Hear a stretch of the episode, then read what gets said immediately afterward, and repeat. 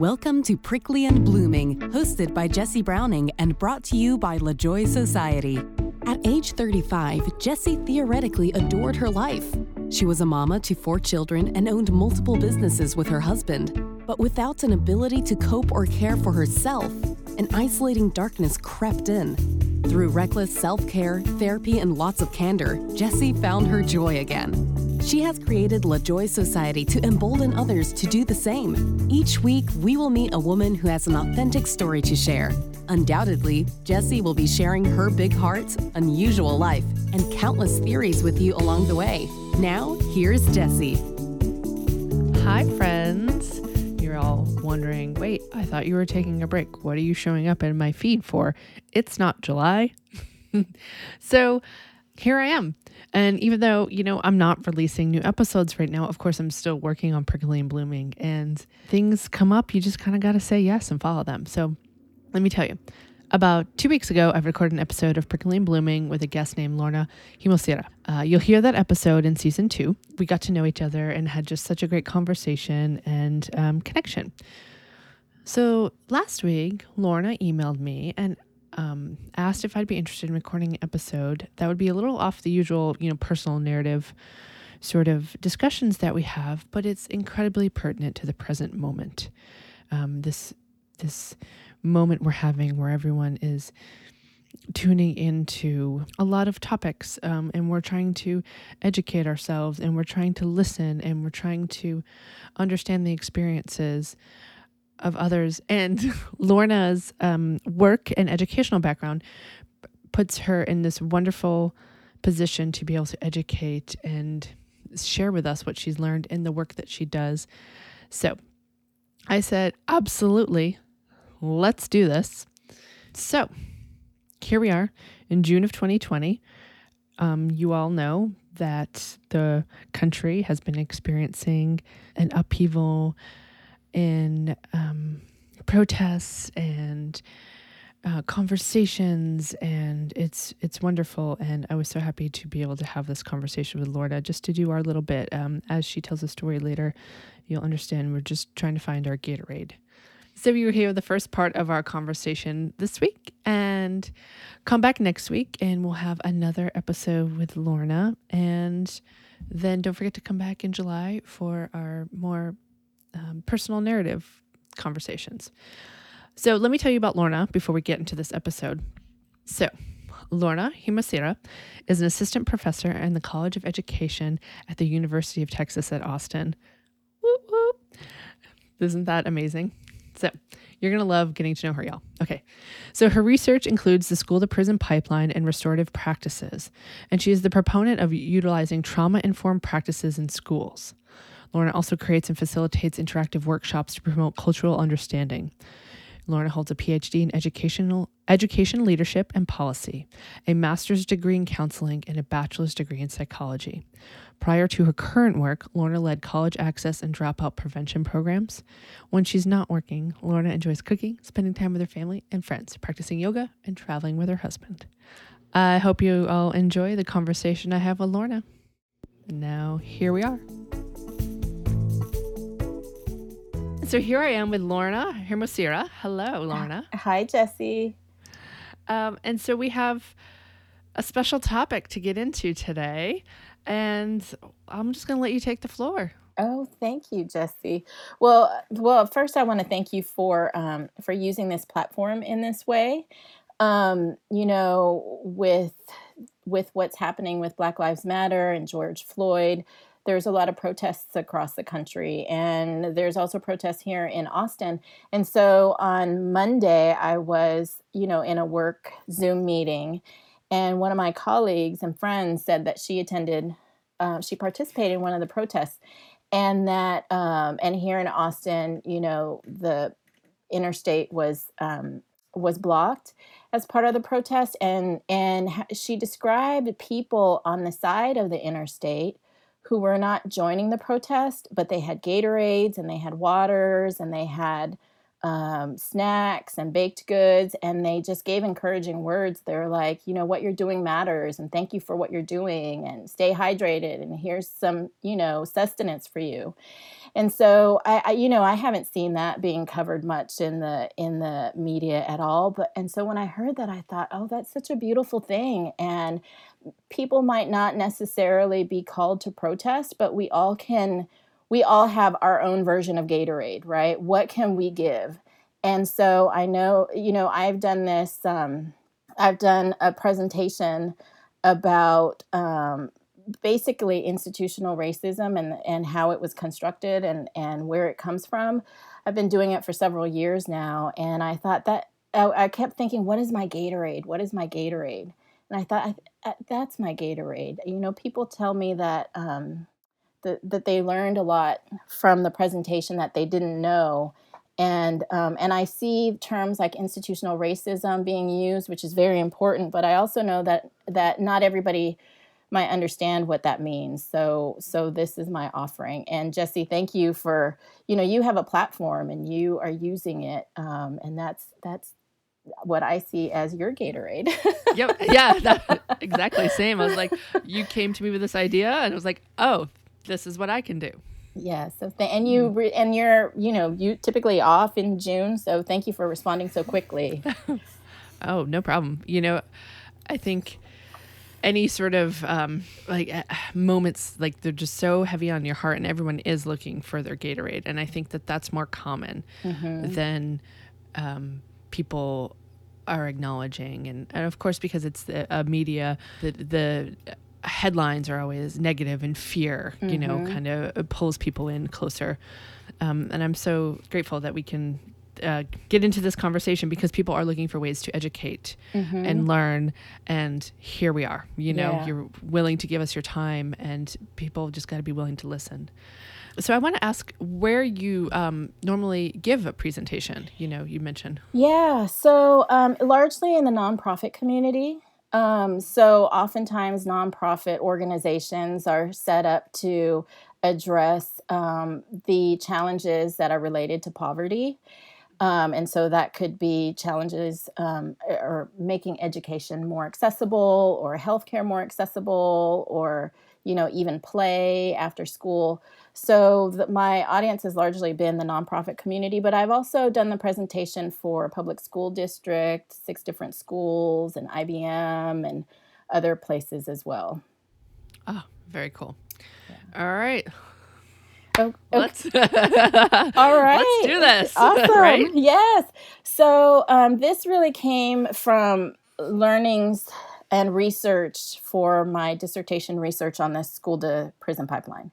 And so to understand the school to prison pipeline, which is this phenomenon where it started or heavily happened in the 80s and 90s and still continues today, where a disproportionate number of African-American males are being pushed out of schools through suspensions and expulsions, and ultimately ending up in juvenile detention centers and all the way to prison. So that's called the school to prison pipeline. And what disproportionate means is when you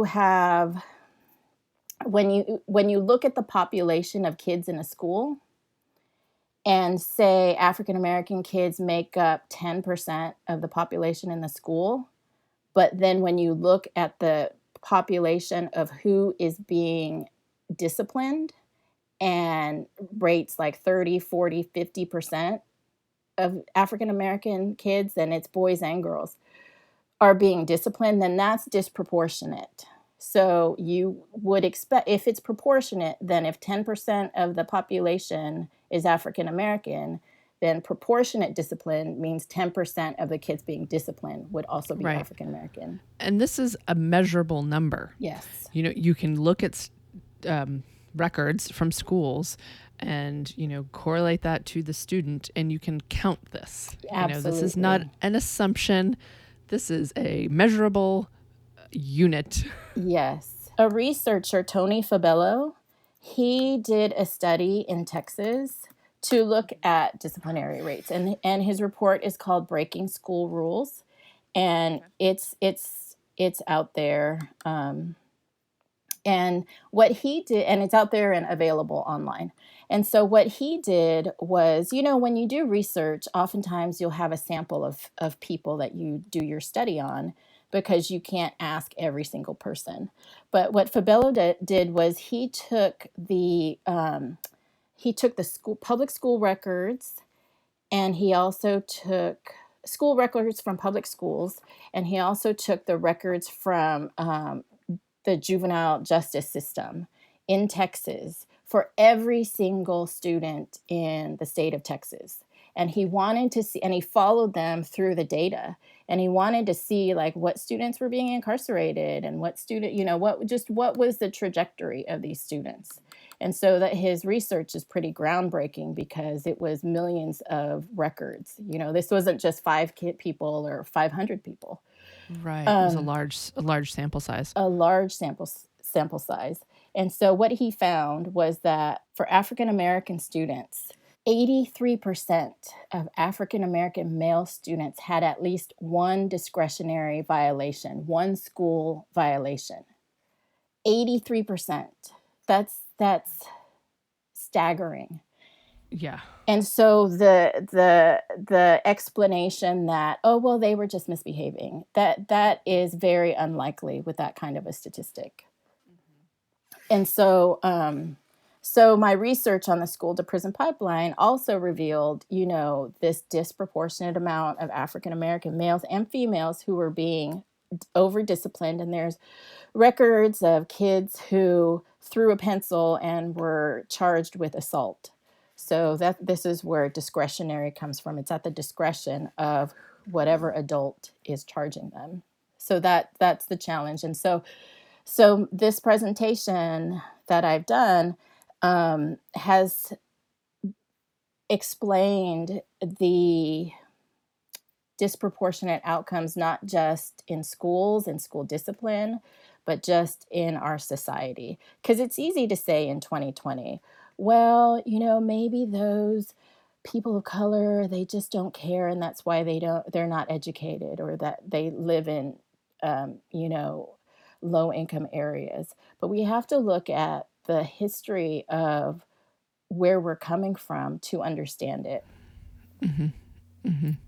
We have to know where we've been, yes, to know where we're going. Mm-hmm. Which you know, we were talking how this ties to your theme of your podcast anyway, because, you know, if we want to move forward and heal from the past and move forward to become better, we have to look at the ugly parts of our history as individuals and then as a country.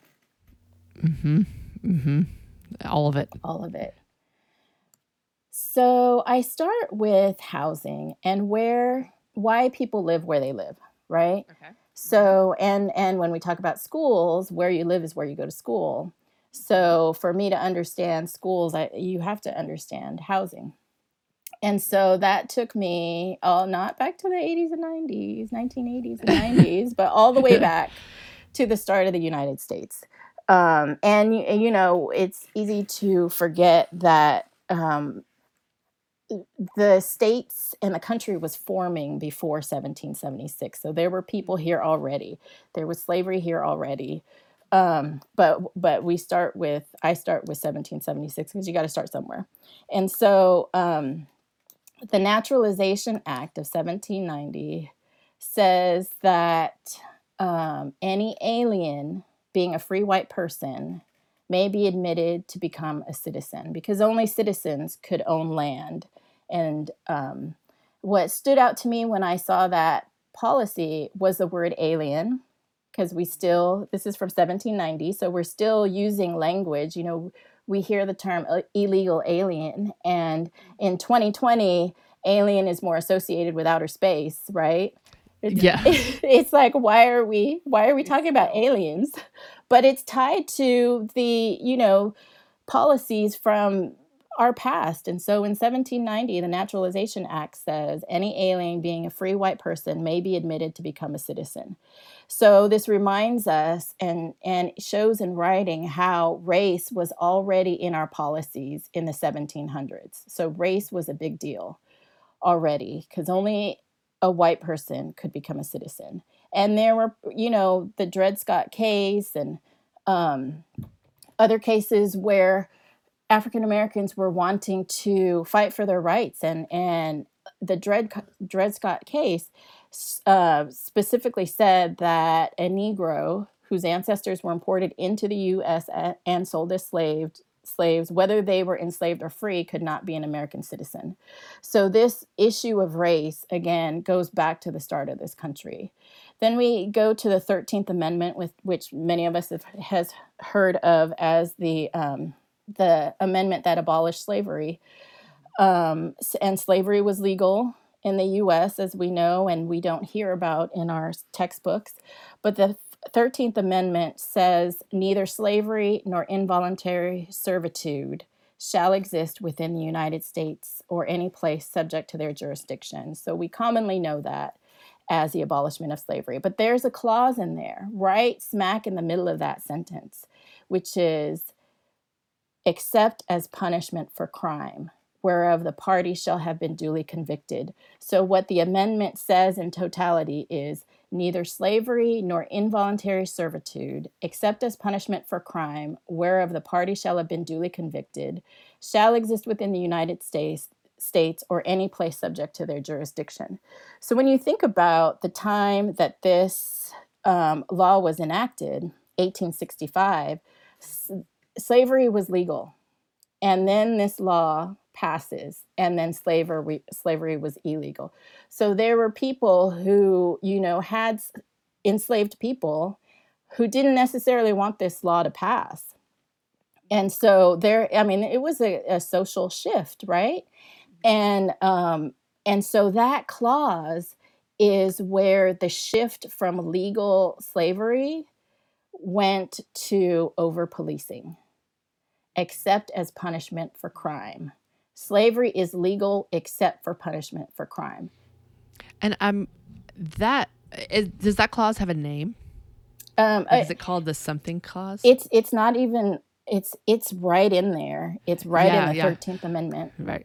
Because I know some things have like a name, and I think, do you know what I mean? Like I can't think of one right now, but like the blah, blah, blah clause. And I think that it doesn't have a name is interesting because I didn't know that. Mm-hmm. We learn about the pretty stuff, right? Oh, it was horrible. Slavery was horrible, but then it was abolished. Thank you, Lincoln. And then it was abolished. But if you read that little sentence fully, it's got more context. It's got more color. Absolutely. And it's right in there. And so what happened was the over-policing of formerly enslaved people who were African American. And so and so this is where chain gangs came in, right? This was basically free labor for people who owned, you know, agricultural sites and things. So, you know, cotton, sugar, you know, we know about the labor that enslaved people were required to do. So now suddenly this law passes and all your workers are free. For the people who did not want that to happen, they now have this clause saying, except as punishment for crime, you can have slaves. And so enslaved people.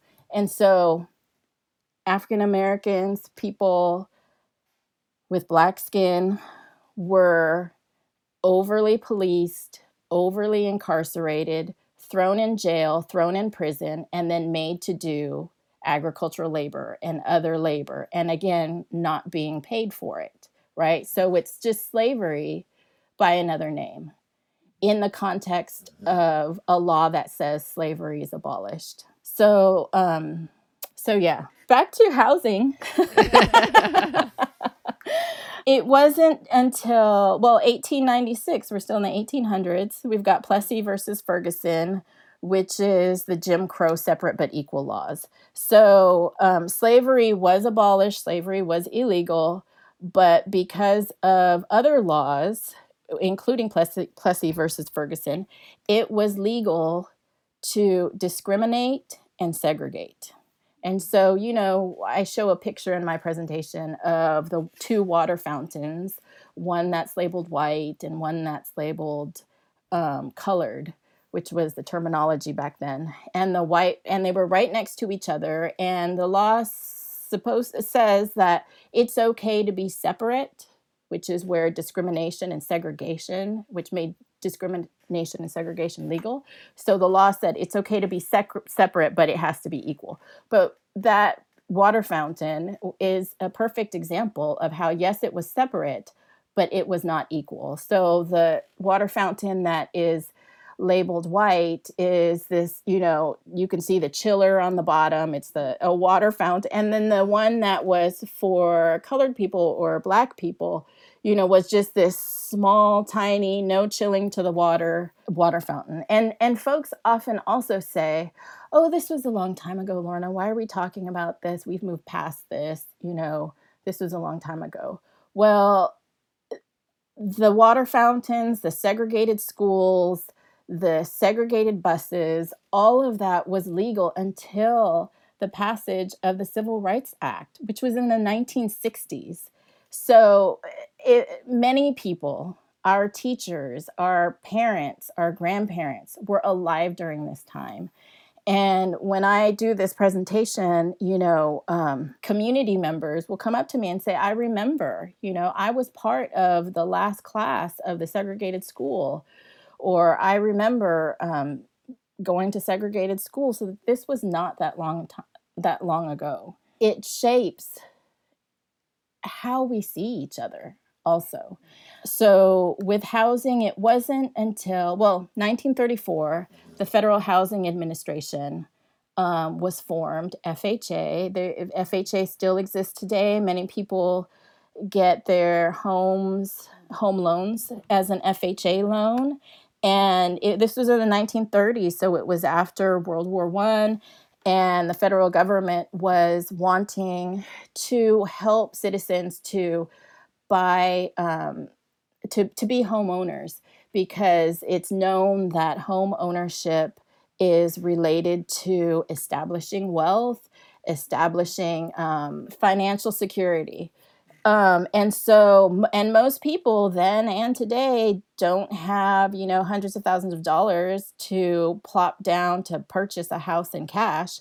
So the federal government stepped in to insure mortgages so that folks could qualify for loans. And this increased the number of applications, dropped interest rates, and more people had access to homes. But remember, this was during the time that segregation and discrimination was legal.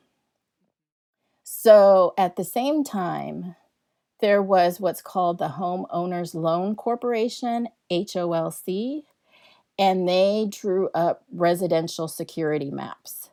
So if you were, for example, wanting to purchase a home in Austin, you could get an FHA loan, great, but then the bank would say, well, where do you want to buy your home? And depending on where you want to buy the home, let me refer to this security map to see if we will insure, or we to see if that location is insurable. And if it is insurable, we'll give you a loan. But if it's not insurable, we won't give you a loan. And so the maps from the 1930s are available, and you'll see that the city is divided and color-coded into green, blue, yellow, and red.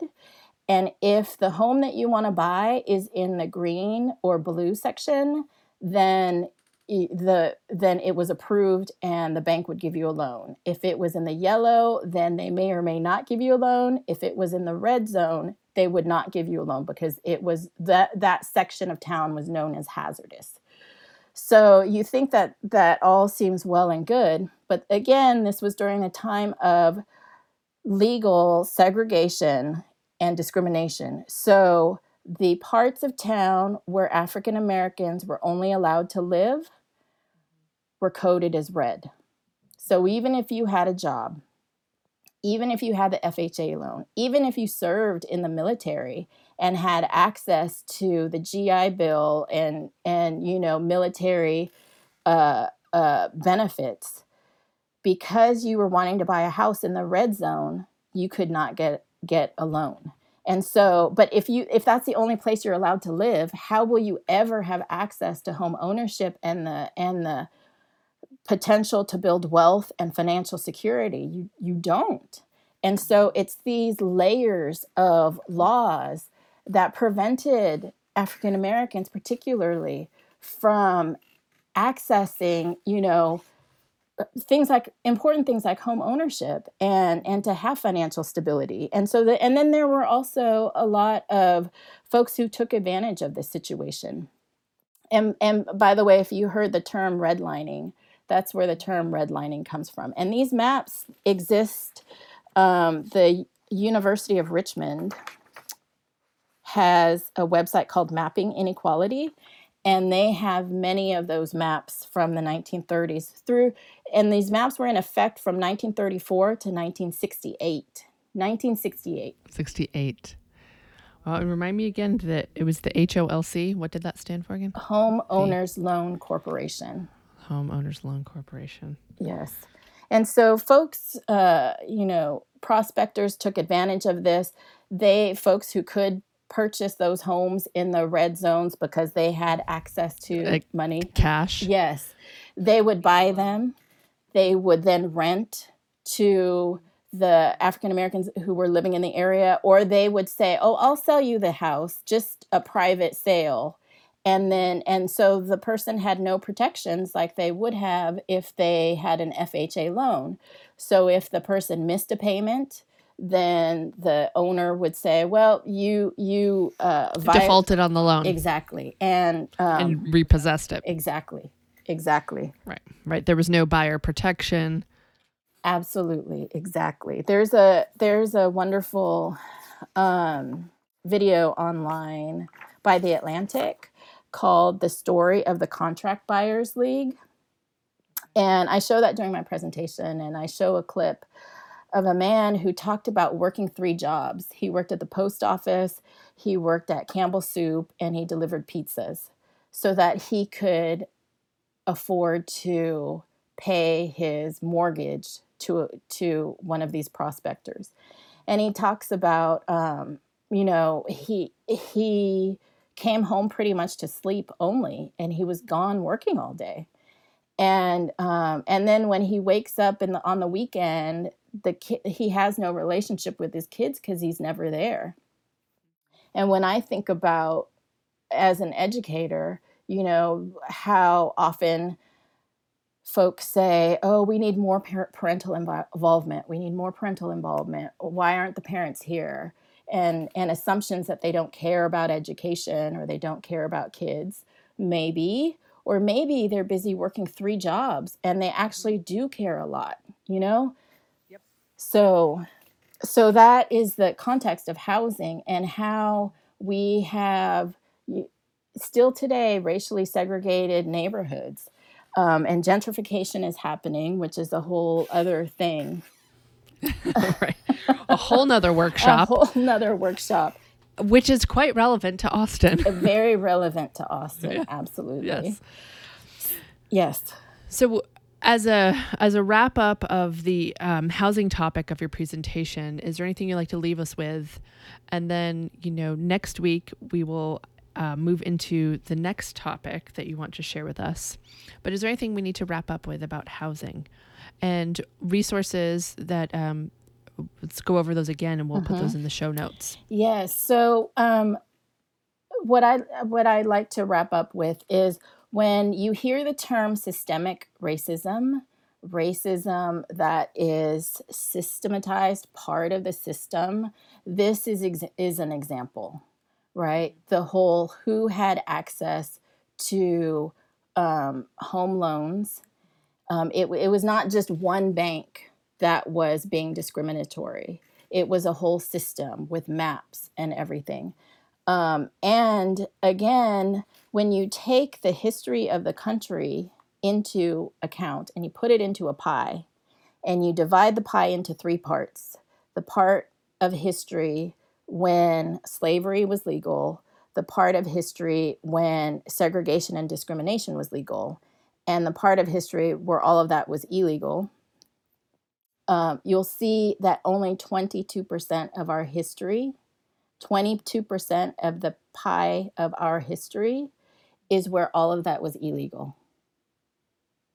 So 78% of our history as a country was under legalized slavery and legalized segregation and discrimination. And so we have to talk about this. We cannot not talk about this.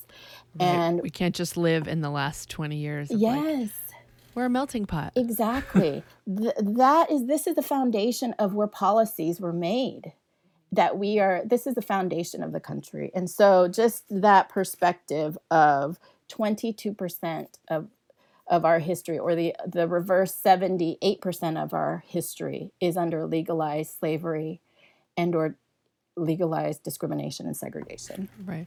And I wanted to mention something, and maybe there's a term for it, maybe this is it, but generational wealth. So when home ownership can be achieved, you now have something to pass down generationally to your children or your grandchildren. And that's what starts the building blocks, so it's not just the family that buys the house. It affects the children of, or the what I really am saying is the absence of, yes. Passing yes. down.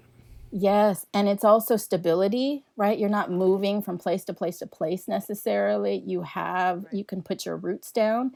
And also, especially these days, people can tap into their house for resources. So like in this age of COVID, if somebody has lost their job, if you have a house and you have equity in your home, you can tap into your equity as a source of finances. And if you don't have home ownership, you don't have that access.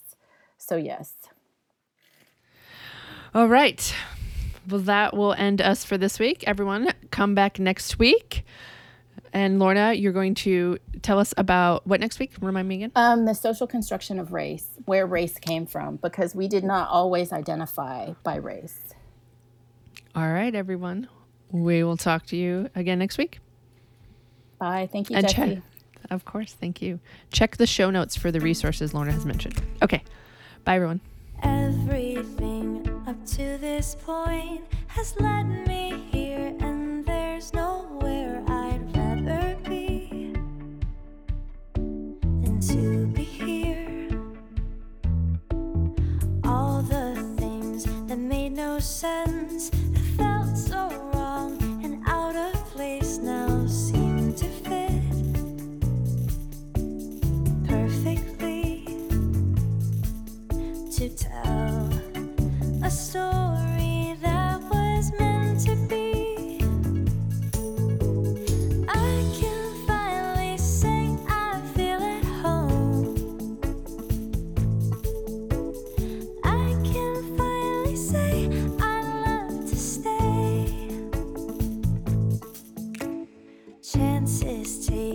Choices made, cards left on tables and cards played, and no one knows how will it go. Questions burning in the mind, answers may not be there to find, and no one knows how should it be. So paint picture.